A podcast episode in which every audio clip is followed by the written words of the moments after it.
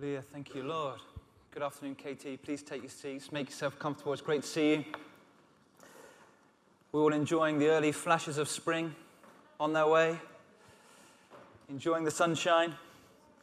Do you notice that the English always talk about the weather? Have you noticed that? We always talk about the weather. There we go.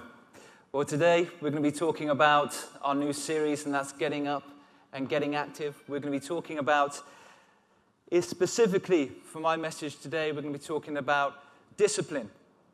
Gabriel last week, following on from the series, he was speaking about um, the two positions that we may be on either seated by the side of the road or there seated in Christ. Where do we see ourselves? Where do we see ourselves positioned? Because that is paramount if we get up and get active and we pursue the call of God for our lives and we run the race that He's called us to race, to really clearly be able to identify where am I seated.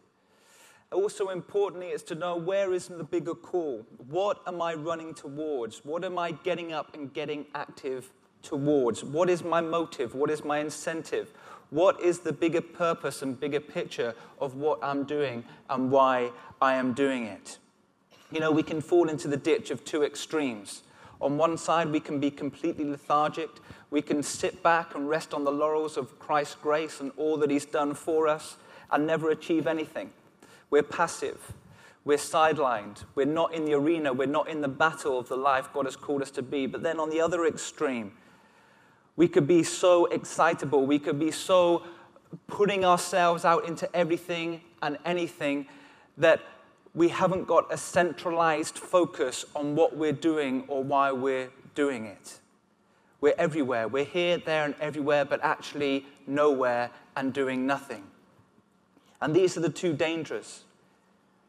But when we get the balance right, when we're seated in Christ and when we're pursuing the things of Him and the bigger call, to actually then get up, it takes discipline, it takes courage, and to actually then to run the race that is set before us that we must be active in, it will take discipline. Do you know, we know when we gave our lives to Christ that we all were saved. We're saved in Christ, and there's a process of our salvation. We work out our salvation. There's a process of being saved. But then ultimately, one day, we will be saved. Through Christ Jesus, the kingdom has come, yes, the kingdom is coming, and one day, ultimately, when Christ returns, the kingdom will have ultimately come. From us being saved, from us advancing in the kingdom, there's a process and there is a journey. But between now, our salvation, and when we are called to leave this world, we all have a mission. We all have a God ordained mandate for our lives ultimately to grow in Christ's likeness, to reflect Him, to reflect His glory, and for ourselves to attain that prize at the finish line. That goes with when we're seeking the purposes of God. It's called our prize, it's called our inheritance that we will attain. See, the core element that we need in our Christian lives if we're to get up and truly get active with fulfilling all that God has called us to be, your individual dreams that He's laid on His heart, your desires, the seeking of His kingdom. This will take discipline and the exercising of spiritual disciplines for our lives. The Apostle Paul, speaking to his young apprentice, Timothy, in 1 Timothy 4 7 says, Timothy, train yourself for the purpose of godliness. To train yourself is an active motion, it's deliberate. And we can see here, living by this advice, Paul, a man who practiced what he preached, passing on to Timothy. He actually writes for himself, speaking to the church in Philippi in Philippians 3:14 he says, "Not that I have already attained or am already perfected, but I press on that I may lay hold of that for which Christ Jesus has also laid hold of me. Brethren, I do not count myself to have apprehended, but one thing I do, forgetting those things which are behind and reaching forward to those things which are ahead. I press toward the goal for the prize of the upward call of God in Christ Jesus. And I pick out two key words there. One, I press forward, and the other one, the upward call. The Apostle Paul is up, he's active, he's pressing forward deliberately, with intention, with a concentration of effort. But all that concentration of effort and his deliberate actions are all focused towards one thing for his life, and that is the upward call. We press towards the upward call. That is the center of gravity of everything that our life orbits around.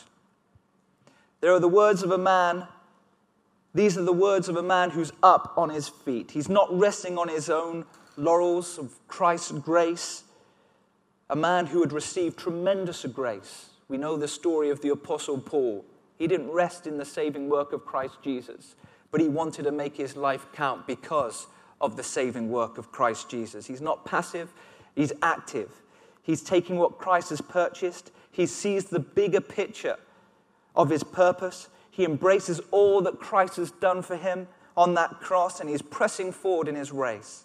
A man of purpose, a man of discipline, and a man of focus.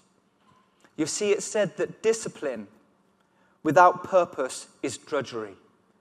It's hard work, it's empty, and it's absolute meaningless. It's hollow, it's tiring. But when we've got that purpose in mind, it's a joy. The discipline is a joy.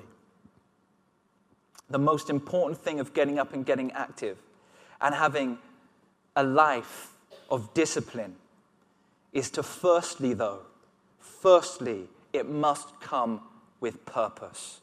Apostle Paul, he had the ultimate purpose, the upward call. What that is all of our ultimate purposes for the upward call. But what is also has Christ placed in your heart, your unique journey, your unique mission that he has placed on your heart to achieve? What is that?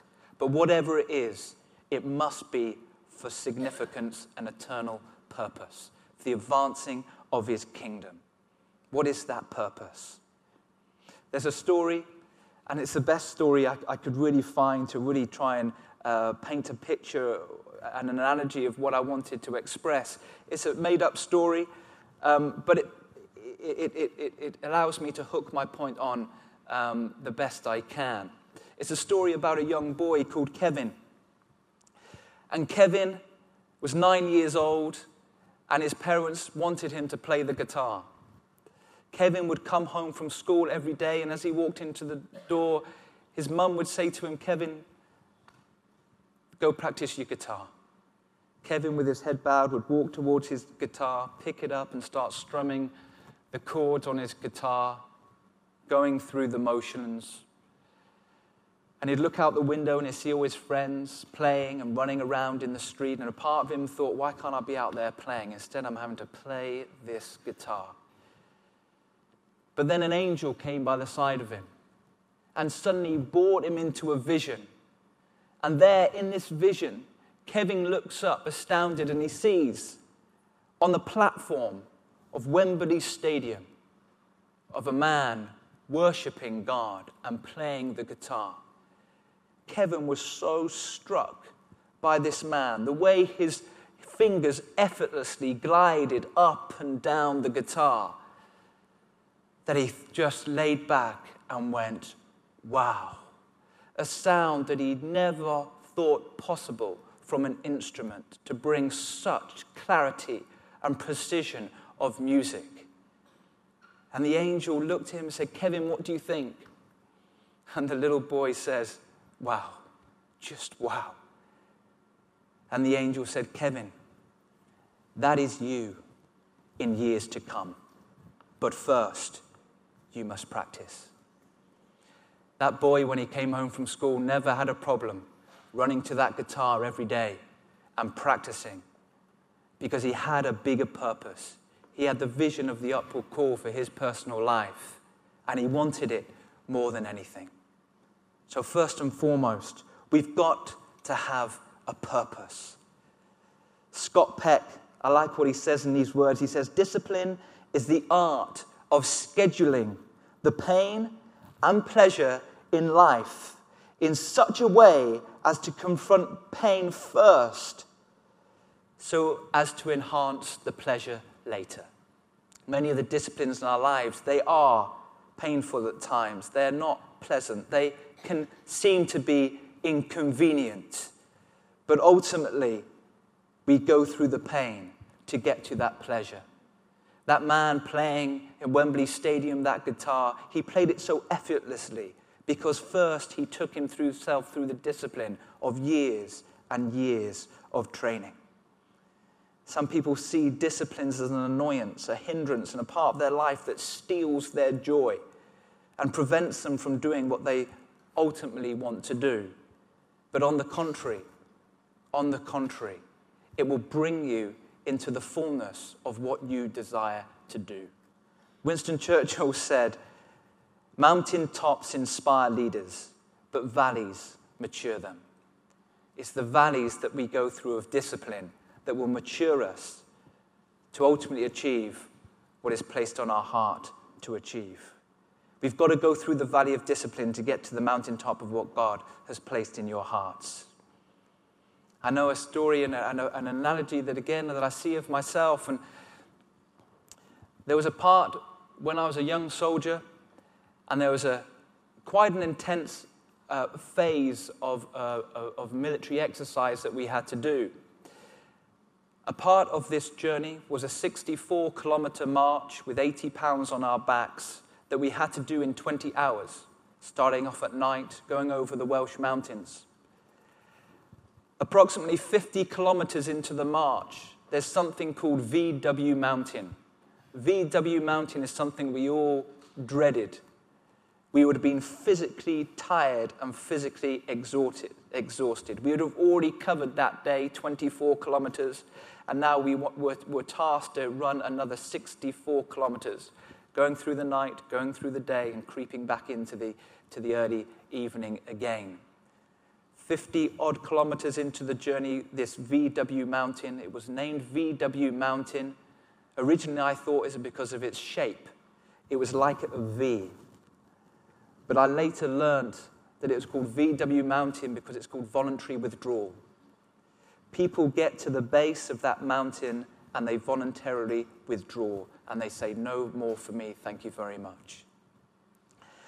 And as I got to the top of VW Mountain, my body was in shatters, little sleep, I was hurting, I was injured, I was on heavy painkillers, my eyes were like saucers. And as I looked down into VW Mountain, I had to work my way down to the base of the valley. And I thought, this isn't too bad as I got to the base of the valley and I went to look up of where I then had to go, all I saw before me was a wall of hill. A wall of hill. And my legs were so drained, I thought to myself, I cannot even put one foot in front of the other, let alone climb to the very top of that hill. And as I looked down to my right, the valley leaded down to the road. And on the end of that road is a van there waiting for you with a nice cup of tea a nice donut, and they beckon you in. It's very tempting. But I looked back up to this hill, I looked back at the van, I looked back up the hill, I thought, Lord, give me strength, please. I took one foot in front of the other and slowly made my way up the hill. You see, my destiny, and I knew what everything God had placed in my heart was on the other side of that hill and I wanted it more than anything. I wanted it even more than a donut at that very point, and that's saying a lot because I was hungry and I was thirsty and I wanted the sugars back in my body. But I knew I had to do it. I had a purpose, and I knew it would take discipline to do it.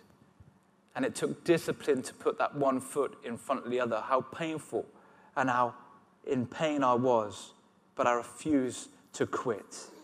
You see, many people want the glory of the mountaintop, but they are not wanting to go through the valley of hurt, despair on occasions, and the everyday routine of the disciplines, which the disciplines are, to get to the ultimate prize at the top and beyond of that mountain. You see, the person who wants to be a great singer needs to go through the practice so they can ultimately then get the freedom of being able to sing so freely. And people look at a great singer and they make it look so easy, don't they? But we don't realize behind the scenes the hours and the hours and the hours of practice and occasions disheartening times they've had and setbacks they've had to achieve that.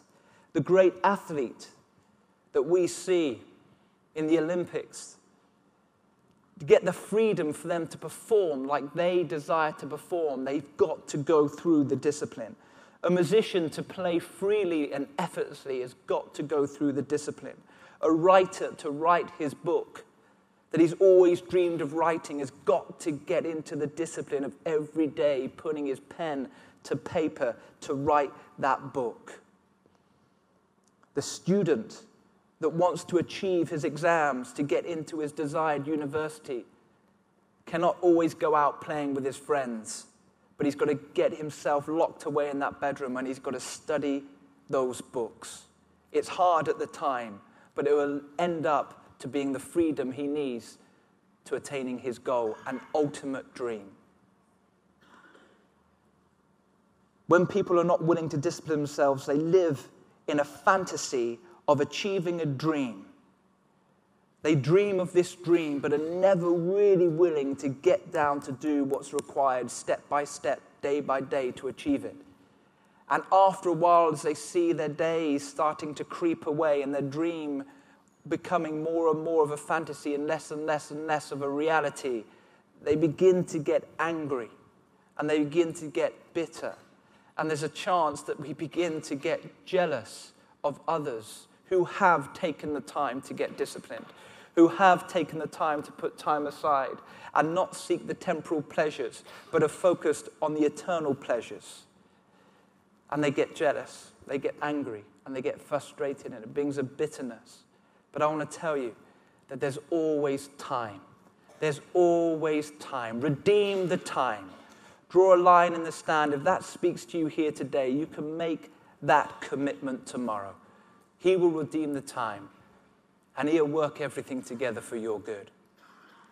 It just needs that desire and overwhelming passion to get down and begin.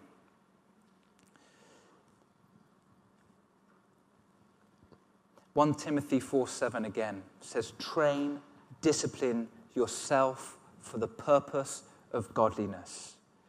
So let's specifically look here today in the context of godliness. That is our ultimate goal growing in the image and likeness of Christ, growing into godliness. And Hebrews 12:14 commands us to strive for peace with everyone, for without holiness no one will see the Lord. You see these two scriptures tie up. Tim, Paul is saying, train yourself for the purpose of godliness. And the writer of Hebrews is saying here, Without holiness, no one will see the Lord. So the link there is godliness. Godliness and discipline will bring us to a place of attaining that holiness so that we may see the Lord. We want to see the Lord here, don't we?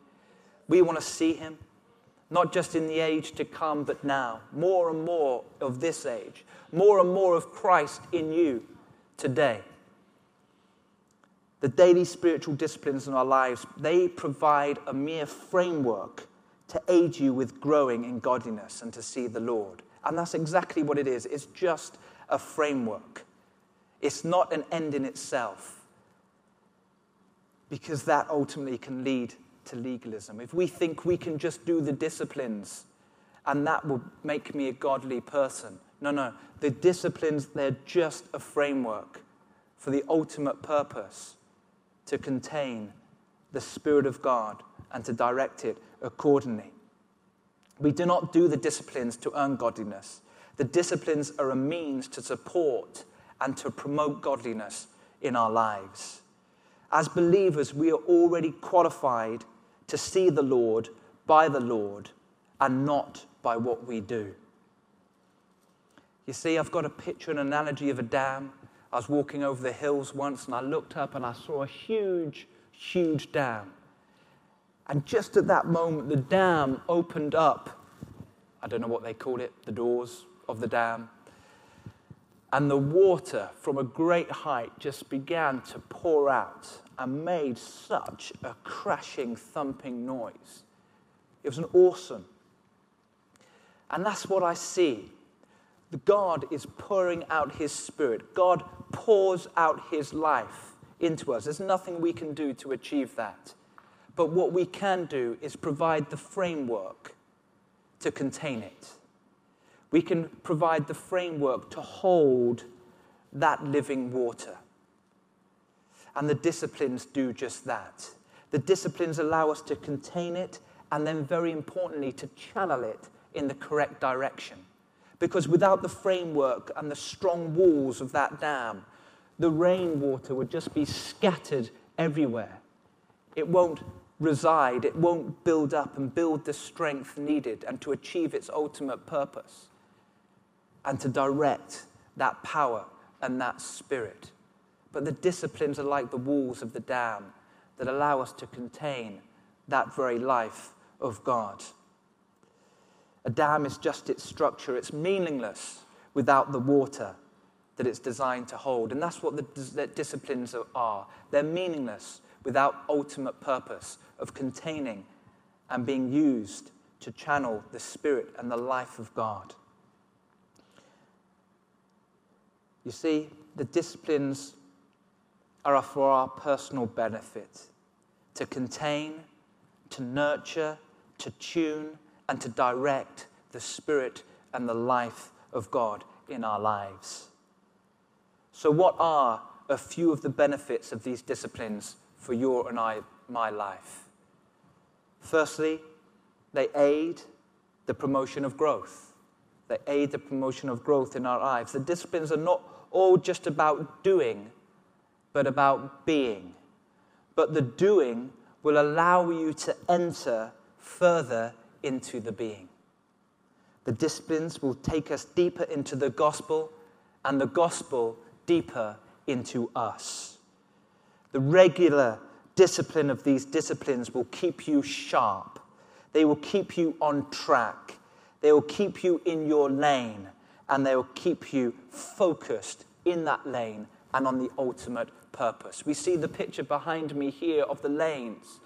That is the journey that we're all in. We've all got our unique path to take. When you gave your life to Christ, you were given a lane number and you're focused towards the finish line.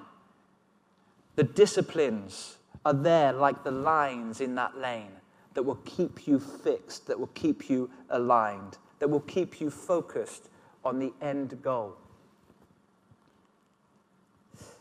But remember, the key to these disciplines is the motive and the purpose. Why am I doing them?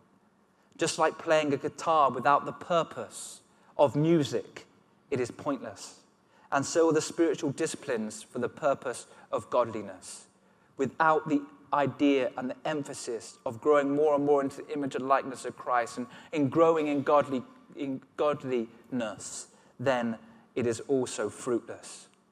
A good friend of Billy Graham and a missionary in the 1900s said, We need the rugged strength of Christian character that can only come from discipline. The idea of the disciplines is to make you do what you don't want to do in order to achieve what you've always wanted to achieve. Somebody once said to me that's always spoke to my heart, he said, Chris, don't you sacrifice what you want most for what you want now.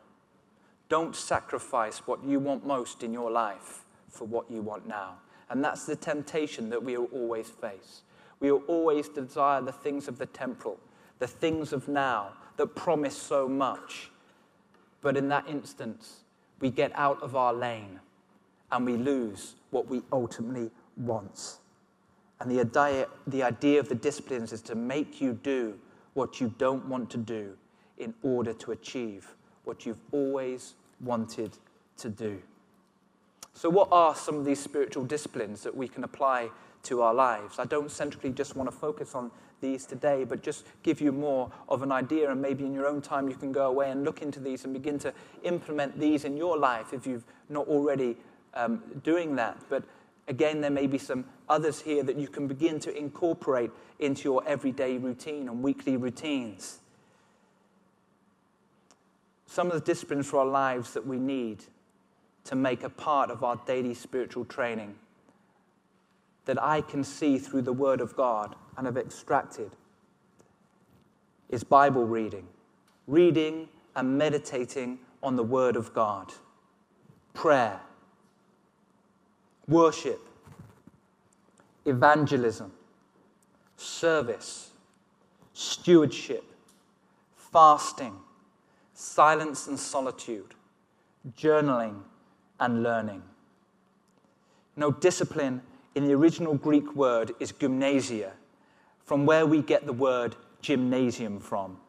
And just like we do in a physical gym today, all of these disciplines are like the different varying exercises that we carry out in the gym when we're doing our exercise. They all contribute to a strong and well rounded, healthy body. You know, if we exercise one part of the body and we don't exercise the other, we become distorted, we come out of shape, we become unproductive and unfruitful in what we're doing. But when we have a good holistic balance of spiritual or natural exercise, then we become a whole, complete, well rounded, mature person. And that's what it is for the spiritual disciplines. These spiritual disciplines throughout our life allow us and cater for us to have a holistic, strong, well rounded faith and everyday discipline. Strong and mature. That discipline, being gymnasia in the original Greek, is the exercises we need, the spiritual disciplines we need to become strong, wholehearted, holistic believers in our life. In like manner, these spiritual disciplines, they provide the means for us to be spiritually fit. They allow us to be in tune, sensitive to the Spirit, for all round conditioning. So we're strong spiritual athletes and we're strong, all rounded spiritual soldiers in engaging in what God has called us to engage in. Just like the physical, it takes good diet, though. It takes planning, it takes balance, it takes dedication, it takes routine, it takes repetition, it takes knowledge, it takes resilience, it takes perseverance. It's not easy, but it's worth it. So, what I see three major ways in which we can grow as believers three major ways, but not exclusively. But these are the three that I notice. Proverbs 21 17, by as iron sharpens iron, so one person, the other. That's one means to us for spiritual growth. Romans 8:28, by all things work together for good for those who love him accord to his purpose. That is another means of spiritual growth, circumstances and situations in our lives, and God working it together all for our good. I'd say they're great and they're important and they happen and they'll always happen. But I think we can save ourselves a lot of pain by the third one, and that is going through our daily disciplines. Going through daily spiritual disciplines is another key way for spiritual growth. And I believe the more that we are sensitive to God, the more we apply these disciplines every day in our lives, the less God potentially is going to have to use Romans 8:28 in our lives, bringing about circumstances and situations to refine us. He will ultimately do that, but I think sometimes we can minimize sometimes the pain on our Christian journeys by first of all being faithful, first being obedient, being first sensitive in our daily reading and our daily prayer to hear first and foremost what God is saying. So he doesn't have to bring about and orchestrate circumstances and situations and align us to go through on occasions, let's face it, not always easy times to teach us the lesson that he wants to teach us that we could attain all along through being faithful and applying the spiritual disciplines every day. And thirdly, yes, our spiritual disciplines. You see that two of these are external. The first two are external means, but the third, the spiritual disciplines, that's an internal work. That takes self control, that takes discipline. That is us being obedient first and foremost, being proactive rather than having to be reactive to what God is doing in our lives. William Barclay, in one of his commentaries on the book of Matthew, said, Nothing was ever achieved without discipline. Any man has been ruined, many a man has been ruined because he abandoned discipline and let himself grow slack. I have a picture just as I'm speaking there of, of, of the virgins, the ten virgins. Some of them allowed their lives to get a little bit, they lacked the discipline, didn't they? They got distracted. They didn't keep the oil in their lanterns. But the others were disciplined. They were focused. They stayed attuned to what God was doing. We can't afford to grow slack. We've got to stay sensitive in this time to what God is doing. One of the primary ways we can do that is by every day having the spiritual disciplines a part of our everyday routine. But William Barclay, in this book, he goes on to speak about a man. And this man is called Coleridge. And he's an English poet. And he was an English poet in the late um, 1700s, early 1800s. And the reason I know this man is because I don't know him personally, but I've heard of him because he lives just about half an hour in Ottery St. Mary in Devon from where I used to live and where I used to go to church. And William Barclay speaks of this man and he says these words Coleridge, he left Cambridge University to join the army. But he left the army because, in spite of all his great knowledge and intelligence, he could not rub down a horse. He then returned to Oxford and left without a degree. He began a paper called The Watchman, which lived for 10 numbers, then died. It has been said of him, he lost himself in visions of work to be done that always remained just that to be done. Coleridge had a very prophetic gift, but one the gift of sustained and concentrated effort. In his head and in his mind, he had all kinds of books, but the books were never composed outside of Coleridge's mind because he would not face the discipline of sitting down and writing them out. You see, when we start our race and our journey and we're stood on the starting line, passion and excitement pays a big price. It is valuable in our journey. It gets us up and it gets us initially going. And like in any race, our adrenaline is going and we're excited and we're pressing forward. But eventually that will begin to wane. And the thing that will then sustain us will be just the concentration of effort of focusing on our daily spiritual disciplines to keep the momentum. We won't always feel like it, but it's not about feeling, it's about doing what's right. If you focus on your spiritual disciplines, your disciplines will look after you. Vance Havner said these words as well. The alternative to discipline is disaster. For me, when I look at the Word of God, I see a man who headed into disaster, and that man was Samson.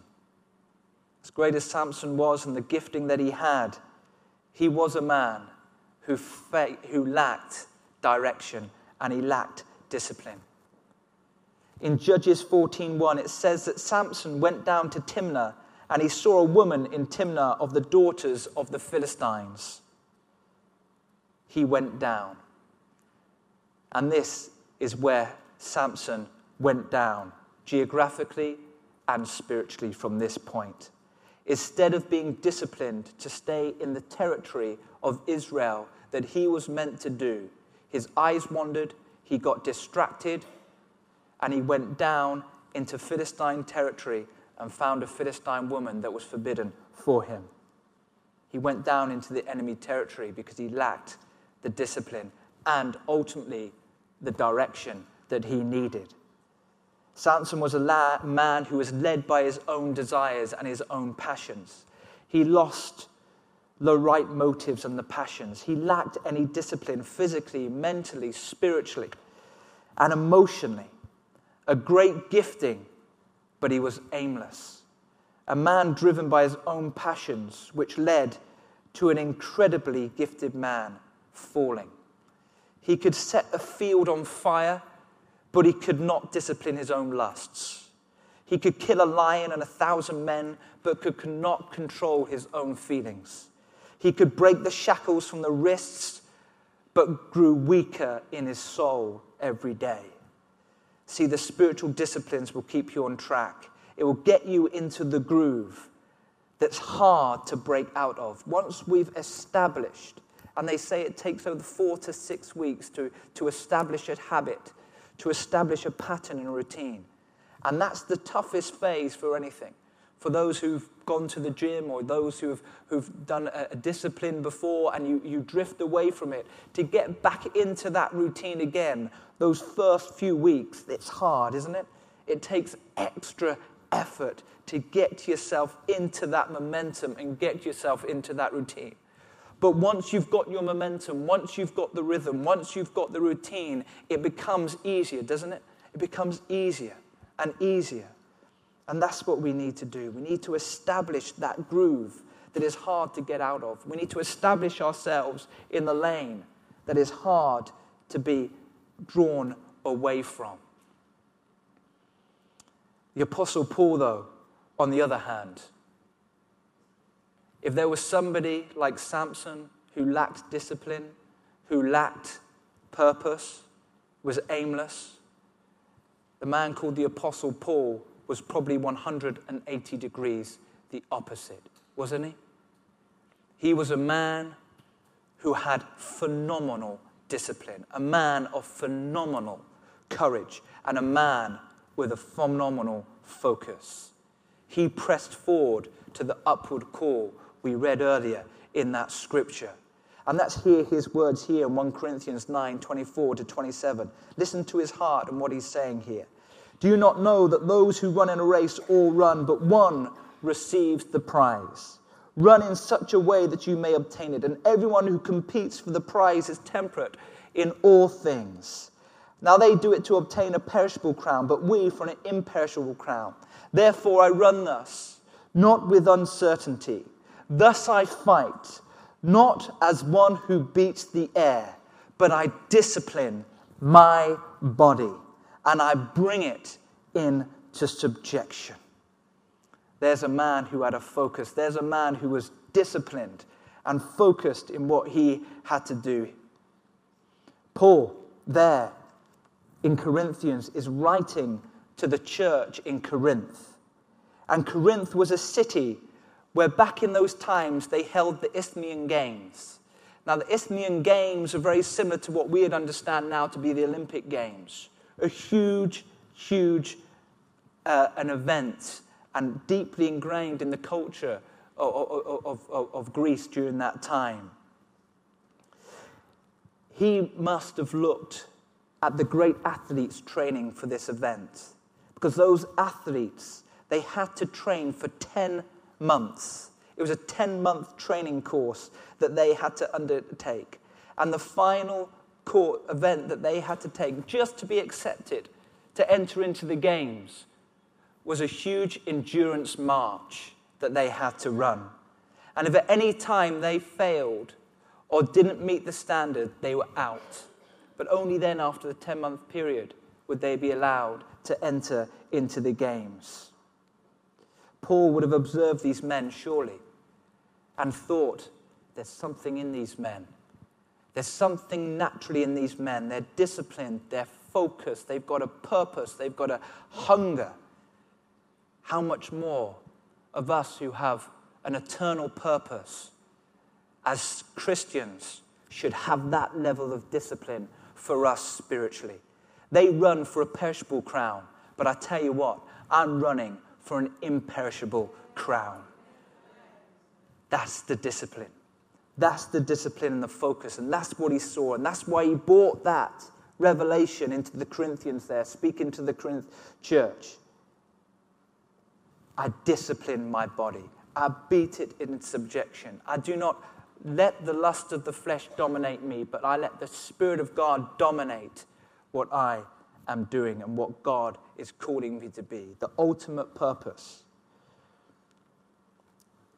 The apostle's overwhelming passion to fulfill what God had placed in his heart to achieve at all costs, to stay faithful and to fight to the very end. He did not presume he would automatically persevere, but he had a desire and he had a passion to do it. And I want to ask you today what has God placed in your heart? And I want to ask you, how much do you want it? How much do you desire the things of God and what He has placed in your heart to achieve? Because if you desire it that much, no matter what you face, no matter what obstacle you hit, as tough as it may be, you will persevere and you'll fix your eyes on the bigger picture. You'll face that hill head on. You'll know the promises over the top of that hill, regardless of the pain you've got to go through to get up to it. You won't look down to the donut van, but you'll keep your eyes fixed on the bigger picture. Amen. Amos 6:1 says, "Woe to those who are ease in Zion." God is raising up a new generation of people that are rising up, who are going to fix their eyes like never before, before onto that ultimate prize. The desires and the dreams that He's placed inside you, He's stirring up anew and He's stirring up afresh. And He's raising up a people who arise and shine every day, discipline themselves with the spiritual disciplines and achieve the ultimate purpose, not the distractions of this age, its lies, its deceit, its hollow promises that are time and time and time and time and time again failing you, but the ultimate purpose that brings the ultimate sat- satisfaction and brings the ultimate prize. Philippians 2:16 again Paul writing to the church in Philippi holding fast the word of life hold fast the word of life every single day so that I may rejoice in the day of Christ, that I have not run in vain or labored in vain. Let's not labor in vain, or let's not run in vain the race that God has set before you. Amen. Let's stand to our feet here this afternoon, Kensington Temple, and let's just bow our heads as we pray. Heavenly Father, I thank you for each and every person here. I pray for all the dreams, all the desires that you've sown into their hearts, that they will begin again to be awakened. No matter where they've previously may have fallen, that they will arise once again, that they shall focus their eyes on the bigger picture of you, Christ Jesus crucified and the purposes we have for the advancing of your kingdom during this time. Father, I pray for a people that are rising up who are taking a hold of the spiritual disciplines again, afresh and anew. They're prioritizing their lives. They're prioritizing their finances. They're prioritizing their interests. They're prioritizing their relationships. They're prioritizing their studies. They're prioritizing their time for you, Christ Jesus. They're seeking you like they've never sought you before. They're going to be strong in their lanes, running the race with perseverance, fixing their eyes on the ultimate goal. And we're going to hear those words Well done, my good and faithful servants. Father, we thank you for the power of your Spirit to quicken our souls, to stir us up afresh and anew to do what you desire us to do. And I pray for a fresh outpouring of your Spirit in power and in grace during this time. In Jesus' mighty name we pray. Amen, amen. God bless you, KT.